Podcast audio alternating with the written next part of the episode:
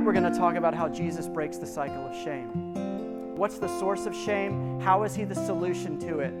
And also, what does it look like to share your shame with others? And so, that being said, let's read this briefer chunk of what we looked at all of last week. It's on the page in front of you. This is John 4, and this is picking up right after Jesus has started to meddle in this woman's life. And he's asking her about very sensitive places about her past. He had just asked her, Where is your husband? And she said, I have no husband. And he said, You're right, you've had five. This is what comes right after that. Sir, the woman said to Jesus, I can see that you're a prophet. Our ancestors worshiped on this mountain, but you Jews claim that the place where we must worship is in Jerusalem. Woman, Jesus said, Oh, believe me, a time is coming when you will worship the Father, neither on this mountain nor in Jerusalem. You Samaritans worship what you don't know. We worship what we do know, for salvation is from the Jews. Yet a time is coming, and actually has now come, when true worshipers will worship the Father in spirit and truth for they are the kind of worshipers that the Father seeks. God is spirit, and his worshipers must worship in the spirit and in truth. Jesus isn't talking about some distant event, he's talking about what's happening the next few seconds of this encounter. The woman said, I know that Messiah, called the Christ, I know he's coming, and when he comes, he'll explain everything to us. And Jesus declared, I am him.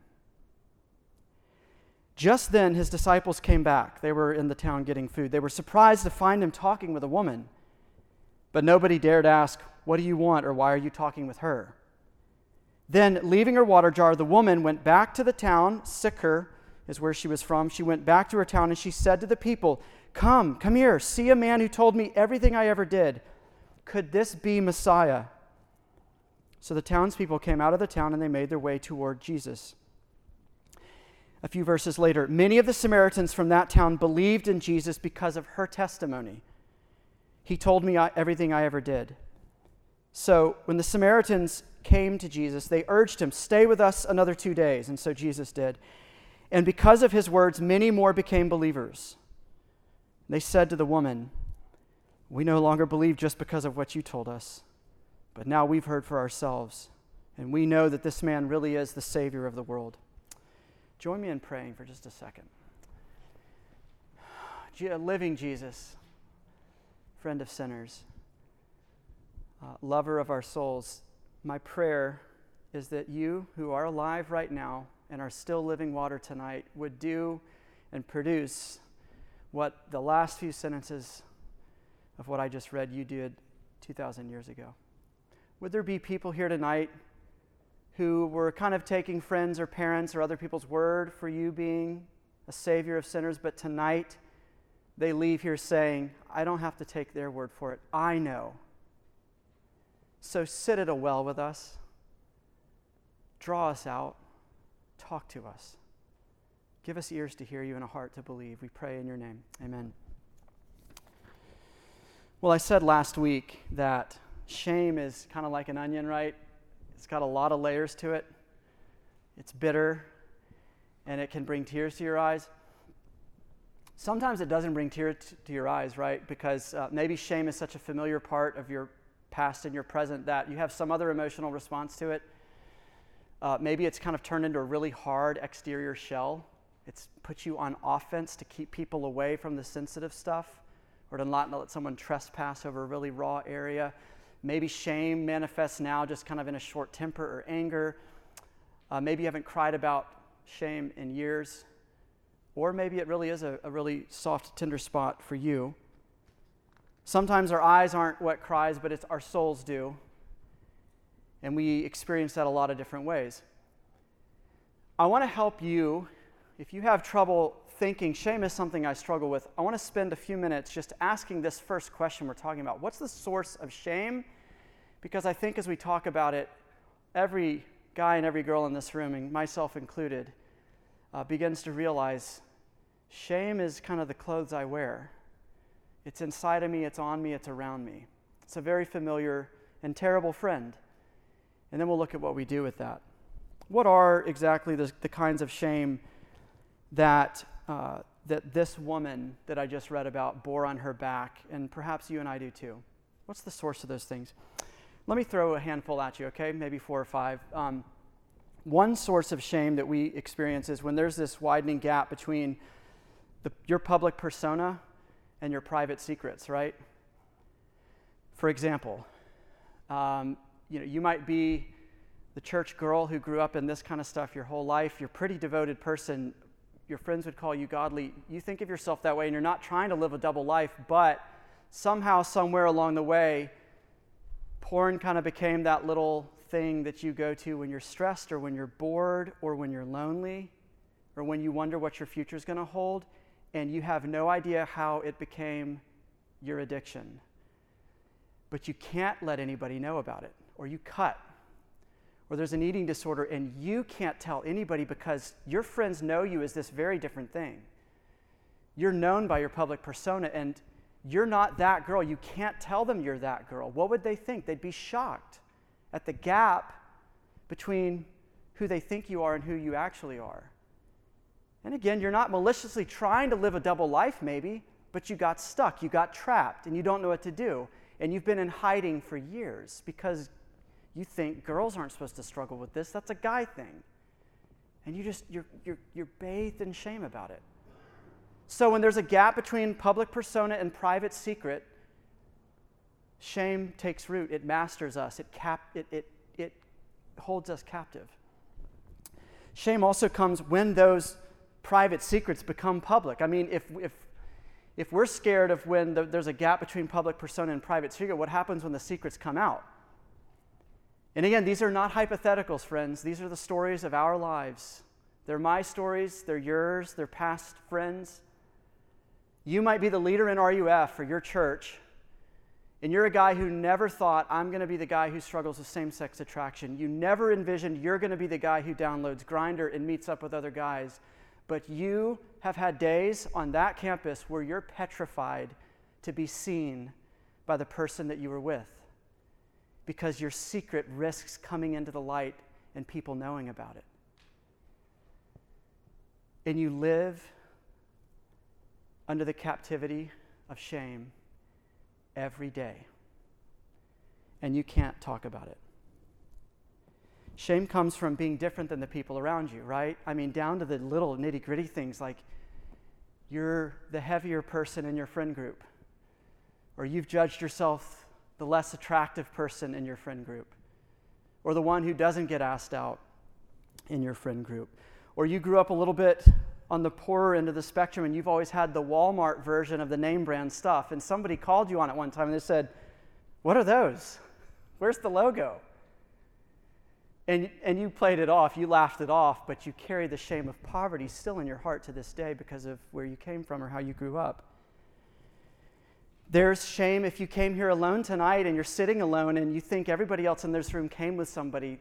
They all have someone to sit with, but I don't. And so you do what all of us do. You do what I do, and you're on your phone, like pretending to be texting the friends who are going to come and meet you, down to the little stuff.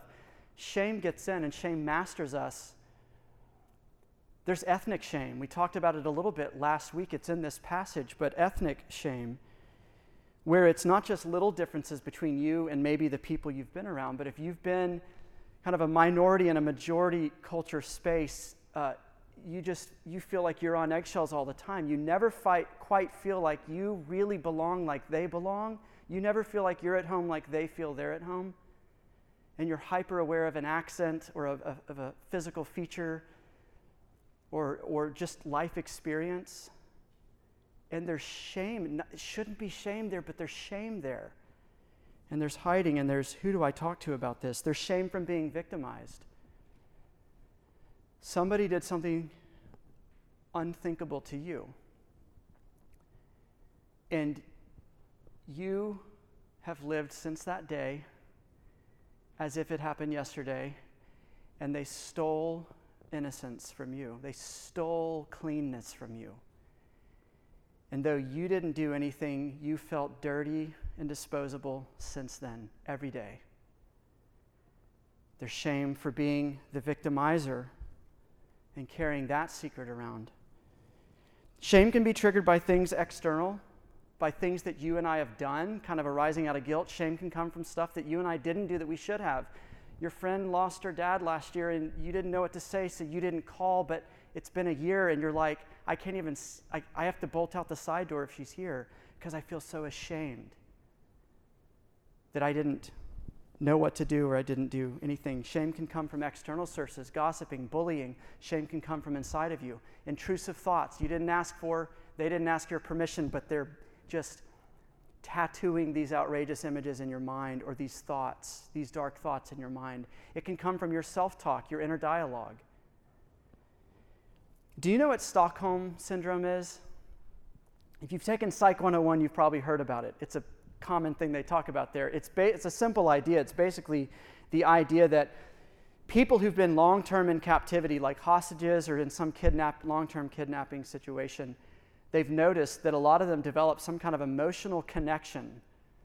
A psychological alliance develops, a collaboration develops between captive and captor, where you start seeing yourself, we're on the same team, we're on the same mission. And this is where shame gets even worse. Is it not terrible so far?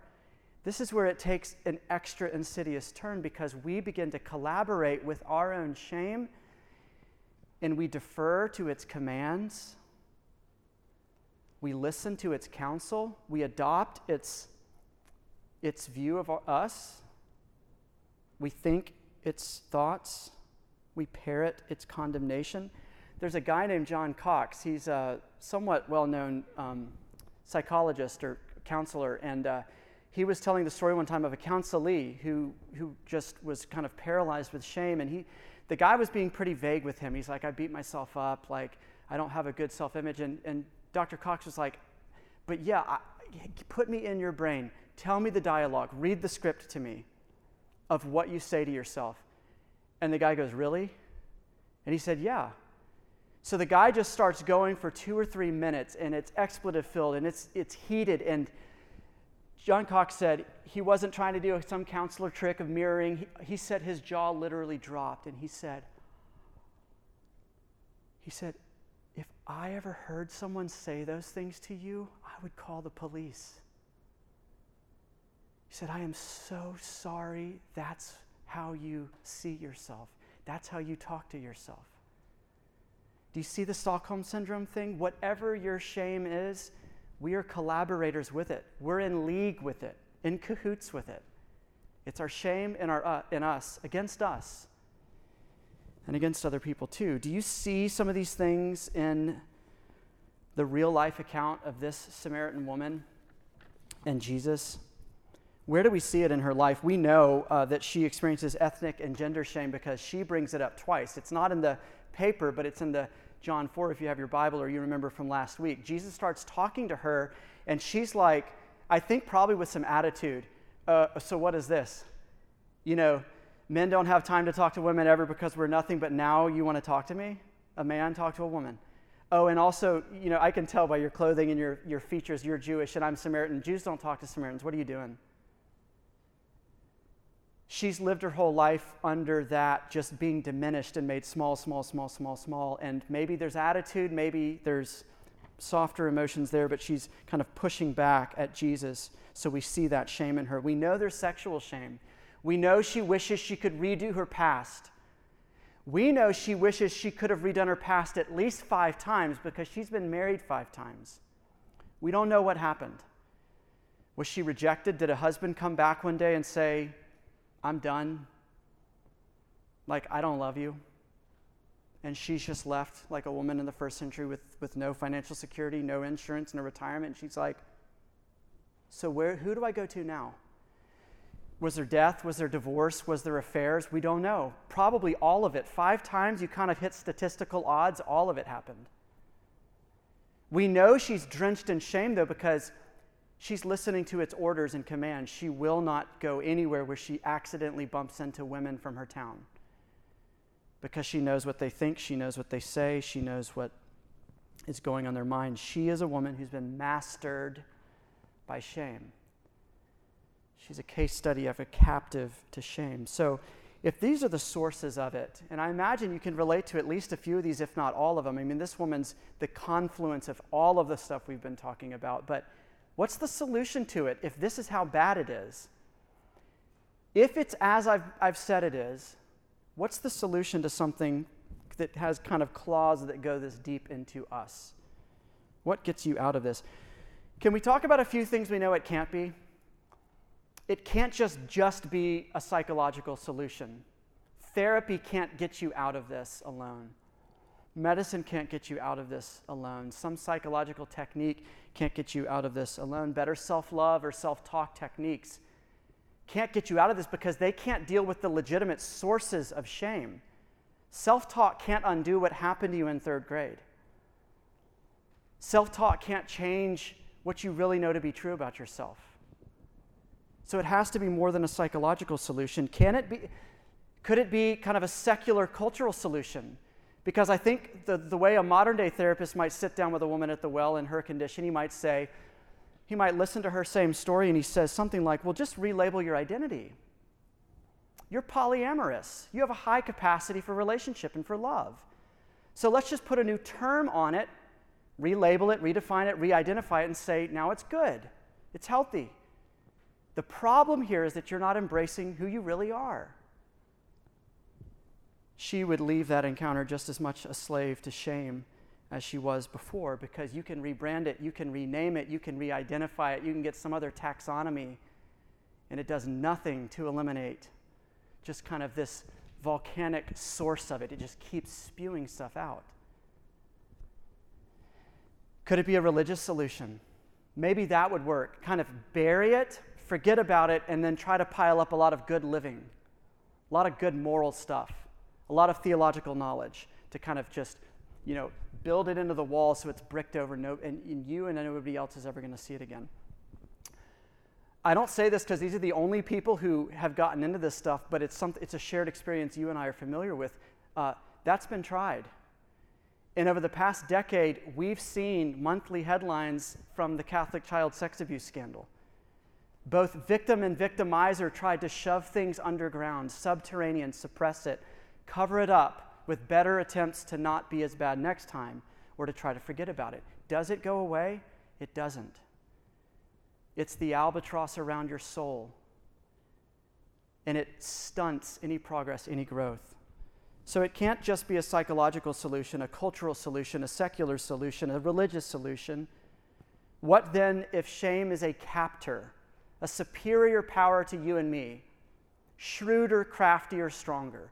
What can liberate you from shame? What can clean you from it? And what precisely could it be? There is a, a, a lady, you, you probably have never heard of her, but because she died in 1988, but at the time the last chunk of her life, she was known as one of the uh, you know, most well read kind of secular humanist novelists. She's not a Christian. She wasn't a friend of Christians. She didn't like anything about Christianity. But towards the end of her life, she made this famous statement. Her name is Margarita Laski, and she said, What I envy most about you Christians is your forgiveness, because I have nobody to forgive me. You think about that uh, when, our, when at a mind level or a heart level we have pushed God away, rejected God, you're a tiny little person in a really big, bad world. And you know your need of forgiveness, you know your need of cleansing, but there's nobody who can do it. There's nobody, kind of, no person with a capital P, big enough, strong enough, caring enough, interested enough to come to you and to set you free from that. And that was Margarita's, sorry, well, that was a, I bet that was her nickname. Marghanita's, that was Marghanita's dilemma. I have nobody to forgive me. I have nobody who can clean me. And you could almost continue her quote I've been trying to clean myself my whole life, but there's nobody who can clean me. My question to you is what if there is somebody who can clean you, who can cancel shame, who can who can conquer it so that you, even tonight, can walk away sharing in the victory over it. Instead of shame standing over your dead body, the victor, you stand over its dead body, the victor, forever. I want you to look at something before we answer the question because some of you are like, I know where he's going. I went to a Christian school. I've been a Christian my whole life. He's about to say Jesus. Well, we probably are, but we need to do a little more digging before we get to him. Look at this with me. Look at this passage and uh, almost imagine in your mind's eye if we could personify shame. If we could, you know, this is a real historical account, but what if we could kind of bring a character in and kind of write shame on their shirt and personify them? Who's laughing now as this woman sits at a well with the Christ, with God in the flesh? She meets her Maker and he's tender. She meets her Maker and he doesn't weaponize the truth against her, but he uses the truth to, to get her leg out of the trap. And she, after that encounter, walks away free, skipping almost as it were, back to her town, the source of the ridicule. Who's laughing now? You imagine shame in that moment, and shame is issuing orders left and right. Don't you dare go to that well in the morning. You know who's at the well. They're going to see you. You know what they think about you. You're trash. You're trash. And they know it. You go at noon when you're not going to run anybody. She's like, okay, I'll go at noon. She's at, here at noon. She sees a man there. She didn't expect to see him there. He starts asking her questions, and shame starts up with the commands again. Don't you dare answer his question Where's your husband? He's getting close to me. You tell him to stay away. You deflect. You talk about where we're going to worship on this mountain or that. You talk about the weather. Do it. She does it. She says, So I can see you're a prophet. Should we worship on this mountain or that mountain? It's issuing her orders, and somehow within an hour, she's walking away from it free. It, it's still shouting, as it were, and it's just going over her head. It doesn't connect with her anymore. It doesn't land in her heart. And Shame is saying, What are you doing going back to Sychar? You're going back to Samaria. Don't you know the whole town knows what you did and you're wanting to go there and tell them, Come meet a man who told me everything I ever did? Every man in town knows what you've done. You're the laughing stock of the town. What are you doing going back and just putting weapons in their hands to condemn you again?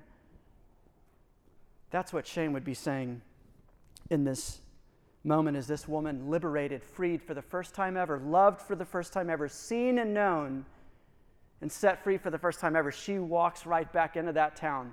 A lady who wouldn't even go get water because she might bump into other people now goes to the town square.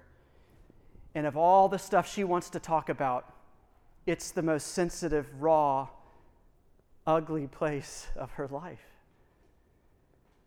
Come meet a man. A man. Men were the source of all of her problems. Come meet a man who handled me with respect, who listened to my answers, who drew me out not to set a trap like a Pharisee or a rabbi would to just say, and that's what I'm talking about, but who loved me Come meet a man who lifted my burden instead of adding to it. Come meet a man who let me breathe for the first time ever. I'm not suffocating anymore. You know, she would have had a smile on her face. And the people are like, What happened?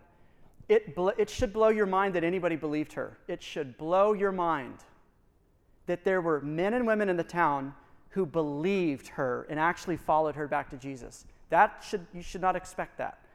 A woman with this reputation should be like, "Oh, crazy lady's back. Whatever, someone call the police, get her escorted off." They tune in. And of course, her testimony is not like the totality of it is not come meet a man who told me everything I ever did. That's the banner over it. But she's going on and on about I think I just met God, and He's so different than I ever imagined He'd be. The encounter was never what I expected it to be to meet God. These people believe her. The body language, maybe the smile on her face, maybe, you know, you can look at people and tell if they're free or not. You know what I mean? You ever seen a friend just kind of loaded down with guilt or something? They just look all bound up. Maybe for the first time they saw this woman released. She's herself again. Whatever it was, they followed her. She found a true solution to her shame, and it was God. Would you ever believe it? Would you ever imagine He's the solution to your shame? You know, I said earlier, you might be expecting the answer Jesus is the solution to my shame. The problem with us is we actually don't believe that. You think He's the last solution to your shame. You think He's the last person you'd ever want to go deep with and put all the cards on the table and let Him see and talk about everything you've ever done. That's the twist. Of all the people you think would have a tender, truthful, healing, cleansing response, liberating response, God Himself. We got to go a little bit deeper, though, than just that Jesus is the solution. We need to look at how is He the solution? Why is He the solution and not all the other stuff that we threw under the bus earlier? Here's why and how Jesus is the solution to her shame and your shame. He enters into our shame unashamedly. Hear that. How can he be the solution to your shame? He enters into your shame unashamedly. Jesus is not ashamed to be with this woman. And I was, I was thinking about it. I'm like, he's got to be the only human being in Israel or Samaria who's not ashamed to be seen with this lady. Every other rabbi wouldn't have said a word to her. There's not a man who would have talked to her. There's not a woman in the town who would have talked to her. They had already ostracized her. And Jesus just goes right in and he says, Can you give me a drink? He asks her a question. He's not ashamed to be seen with her. Even Jesus' disciples are ashamed to be seen with her. Did you pick it up when they said when they came back and they said, Why are you talking to a woman? But they knew Jesus enough to say we should probably keep our mouths shut because there's probably a reason. Jesus is not ashamed to go there with her. You know what I mean by that? Uh, have, you, have you ever had a friend where you're like, there's something we need to talk about? And it just feels icky to go there and ask them, hey, did you do this? Is this what's going on? And you're like, oh, nothing, I don't want to go there. It's dark, it's going to splatter on me. Or have you ever had a friend come to you and say, hey, I need to talk to you. I've got, a, I've got something on my chest I need to get off. And you're like, where's the body hidden? Oh gosh, I don't want to hear it. Right? It's dark. We feel the shame of other people. We don't want to get it on us. Look at this. God approaches this woman in her shame, and he goes there. And there's no hesitation. He's not afraid of getting her stuff splattered on him. Why is he not ashamed to get her stuff splattered on him? Do you remember why Jesus is even talking to this lady? If you were here last week, you, you remember the very beginning of this passage. Jesus chose to walk through Samaria, he didn't have to. It was out of his way. Like we said last week, even now today, there's like places sometimes you don't feel comfortable, you don't go, you drive around it. Every rabbi, every Jew went around Samaria, not through it. Here is Jesus, God in the flesh, going right through Samaria. He's entering the shame of Samaria. He's entering the shame of talking to a woman in this historical context, which would have brought shame. He's entering into the shame of going there with her. Why? Because he said he's seeking her. Jesus reroutes his way to intersect your way. Jesus always takes detours so that he'll intercept you. It's exactly why he was here. It's not coincidental that he's at Jacob's well talking to this woman. Charles Spurgeon old British pastor said, The eyes of mercy are quicker. You could say the eyes of Jesus are quicker than the eyes of our repentance. Even the eyes of our faith are dim compared with the eye of God's love. He sees a sinner long before a sinner sees him. Jesus saw this woman and he had her number. He's been pursuing her for days and she didn't even know it, probably years, months. And this is what it looks like. How else does Jesus a solution to your shame. How is he a solution? He touches your shame. If you know anything about the Gospels and Jesus' life, he is a magnet for shameful people. He touches all the people that he's not supposed to touch. There's an unclean woman who's been bleeding for 12 years. She's been to every doctor. None of them know what to do. She is ceremonially unclean. Can't get in anywhere near the temple because of that. And she comes, and Jesus lets her touch him, and she's healed. Jesus sees lepers. You and I have probably never seen a leper. There's still lepers in the world today, and it's hideous. And it's contagious. it, it, it's not just a skin thing, it gets into your bone, it gets into your tendons, it deforms you in the most grotesque way. They were ceremonially unclean. They were, they were the untouchables, segregated off in their own area. You know what? Whenever Jesus came across a leper, guess what God did? He touched them. He touched him. When a little girl dies, she's unclean. And he says, Talitha cum, little girl, rise up. And he helps her get up. God is a God who touches the places of your shame. He is not afraid to. It's what he has come to do to free you from your shame. Do you think he's afraid to talk about it? Do you think he's afraid to come near it? Do you think he's afraid to touch it? This says he's not.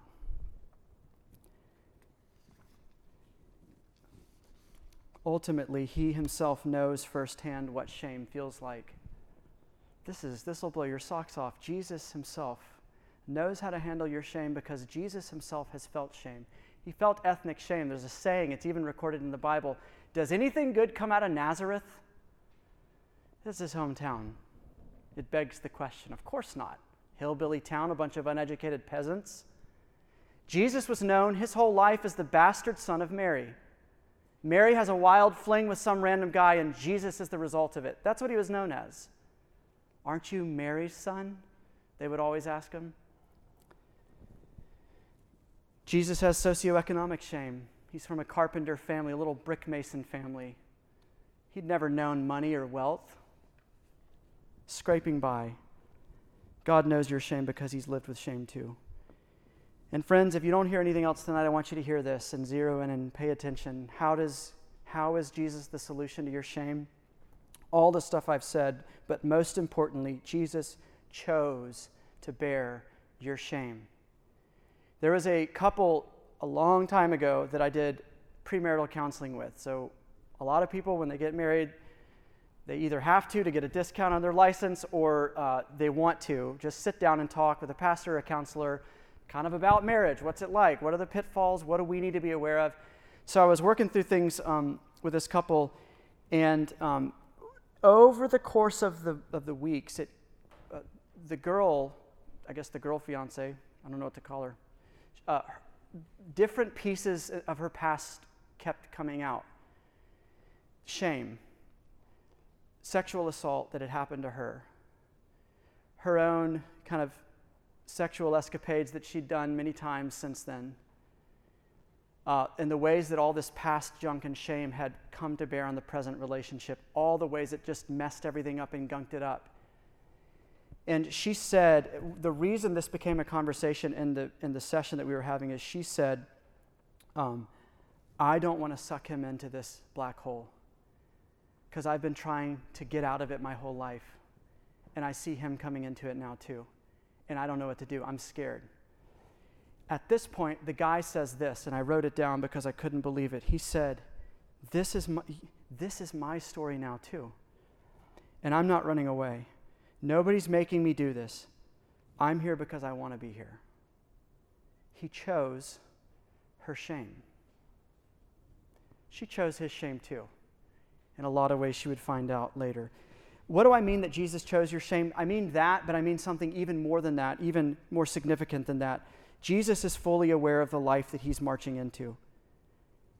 His hour, when because he was bearing the shame of all the people he died for, where he would be spat upon, he would actually receive all the ridicule you're terrified of getting for your stuff. He got it.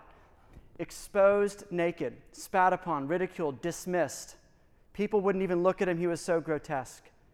Suffering, heaving on a cross, condemned by God and condemned by man. He chose to bear your shame. Jesus knows shame is like a zero sum game. Something has to be done with the cause, the source of it. You can't just say, be gone. You can't kind of therapy your way out of it. He knows there's something real here that's causing it. That has to be dealt with. Jesus knows for this woman to get up and walk away free and clean, shame canceled, I have to walk away dirty, condemned, and loaded down with her shame. And it's the same interaction with you and with me.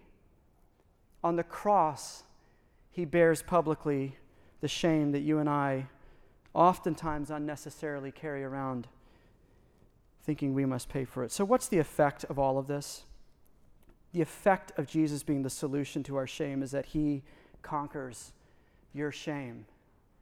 If you're engaged in these kind of conversations with him, if you're willing to sit and let him talk to you and ask you these questions, if you're willing to entertain the possibility, could this be God? And I've had it wrong all along, that he responds to me this way.